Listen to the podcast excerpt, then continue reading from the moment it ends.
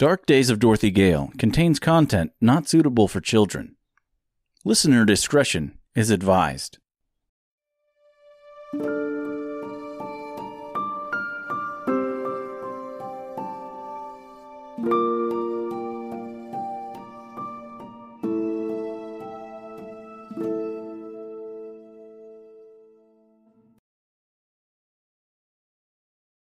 Dark Days of Dorothy Gale, Chapter 54 The Woodman's Rage. The Tin Woodman walked through the streets of Emerald, leaving a trail of carnage in his wake. He went into every shop, every house, killing every man, woman, and child that he came across. He dragged the bodies into the street and the ones that were not dragged out were thrown from windows until the green brick roads were red with munchkin blood. Wizard, he yelled as he rampaged through the city, looking up at the palace looming overhead. Show yourself. It remained silent, so the woodman continued to flood the streets with the blood of the innocent. Wizard, Show yourself, and I will stop all of this. Silence was the only response. Wizard, show yourself. Show yourself to your people. Let them know why their God is allowing this to happen to them. Joseph remained in his chamber, staring at the door, the sounds of the screams from the streets below echoing, even up there through an open window. He did not move. He only sat with guilt in his heart and tears in his eyes. Emerald, being the vast city it was, meant it was not feasible to kill everyone especially not with just one axe, even if most, if not all of its denizens, could not fight back. That did not stop the woodman from traversing a large swath of the city, though, murdering and dismembering all those unfortunate enough to be caught in his destructive wake. He came to the palace door and stopped briefly to look down at the guard. You really think you're going to stop me? asked the woodman with a chuckle. The munchkin did not move, even as the woodman raised his axe. How unfortunate for you that your Messiah has failed you in such a terrible way. With one swift motion, the guard's head came off and fell to the ground. The woodman stepped over his lifeless body and the fountain of blood that poured from it as he entered the Green Palace. He opened every door and continued his assault, brutally murdering everyone he came across, until the castle was almost completely dead inside. He made his way up to the throne room and kicked down the door, only to find Joseph sitting on the throne, flask in hand. The great and terrible, said the woodman. We meet again. Joseph looked unflinching and unsurprised at the woodman's blood spattered body and the red liquid dripping from his axe as he stood in the doorway.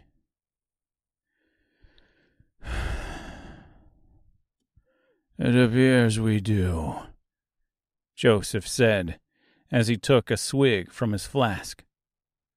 The woodman stepped into the room. You really had me going, you know. Had a lot of people going, replied Joseph. When did you figure it out? The moment I killed the first child in this city, there was no thunder, no lightning, no fire or brimstone. There was no consequence. He sat down on the floor in front of Joseph and looked at him. Did you get Dorothy back home? Knowing what you know about me, you still think I could get her out of here?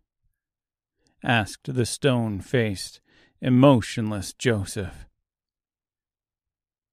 I couldn't get her out of Oz any better than I could get myself out. People expect greatness from me, as though I owe them something, as though I could just offer some simple solution to all of their problems. It's like they think I could just build a balloon or something fantastic to just carry them off away from whatever it is that ails them. He took another drink. It's not that simple and I think we both know that. Where is she then? asked the woodman. Joseph sighed. South. I sent her to see Glinda, the good. Down south. The woodman stood up and walked to a south facing window of the room. Is Glinda capable of that kind of magic? If anyone is, it's her, replied Joseph. Mombi might have been able to, but you know, dead wishes do no favors. He took another drink. well, you of all people know. Living ones don't either. How long ago did she leave here? Uh, probably eight, maybe nine weeks ago. Do you think she made it? Could she have made it? Who knows? Who cares? Knowing Dorothy, she's probably killed Glinda by now anyway. What do you say then? Seems to be what the girl does. Kills witches. Although, I'm pretty sure it was the lion that killed Krista. I'm not sure how she managed to kill Mombi, though. I heard something about dropping a house on her. that story seems a little too ridiculous for me, though. He laughed as he took another drink.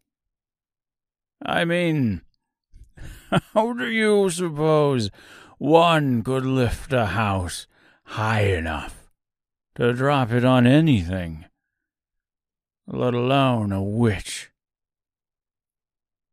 How do you know she kills witches? asked the woodman. His curiosity was piqued. He had heard stories but had not given them any credence. Though this man, wizard or not, was wiser than any other in the land. Dorothy may have been more useful than he had initially speculated. She has the ring. And the bracelet.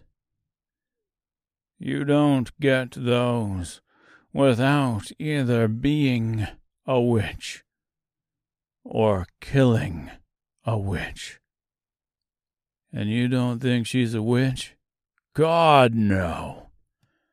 The girl is lucky to be alive. It's nothing short of a miracle she hasn't been killed or eaten by something already. Joseph took another swig. But then again, for all I know, she has been. And you're sure she is not a witch? The woodman walked back to Joseph, towering over the still unflinching wizard.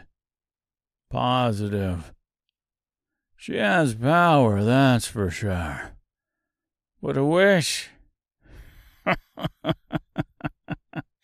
he shook his head and laughed. Far from it. He looked up at the woodman, stoic. Did you think she was a witch? The woodman's silence was his answer. Well, you are a gullible goose, aren't you? said Joseph, raising his flask in a solitary cheers motion. What powers does she have? Well, for starters, she can apparently kill witches. Or at the very least, command others to do it for her. And she has that ring. Another drink. That means she can travel in and out of the grays as many times as she wishes. The woodman thought about what Joseph was saying. It was clear now that Dorothy was his only hope of ever seeing his wife again, dead or alive. What else? he asked. I know that lion is gray for a reason. Joseph replied with a small laugh. He wasn't going to get out of the grays without Dorothy and her fancy little bracelet. Interesting, said the woodman, as he once again turned and took his place at the southern window, looking out as thoughts filled his head. He saw something on the horizon and leaned in, trying to get a better look. Dorothy Gale, he muttered. Is that really you out there? What was that? asked Joseph. He tipped his flask over, and not so much as a single drop fell from it. Ouch! God damn it! He stood up and walked to a chest near the broken down door and pulled out a large bottle. He pulled the cork out with his teeth and spit it to the floor. He placed a small funnel into the top of his flask and began pouring it in. Ah, fuck it, he said as he dropped the flask and carried the bottle back to the throne. You know, wizard, said the woodman as he turned from the window and started walking back toward the throne. I don't think I need anything else from you. Well, that's good, said Joseph. Because I don't really think there's anything else you can take from me at this point. He took another pull from the bottle and cringed as the liquor burned his throat. I can think of one more thing to take from you, replied the woodman as he stepped in front of the throne and dropped his axe to the ground. Joseph looked up at him curiously. Oh, really? And what might that be?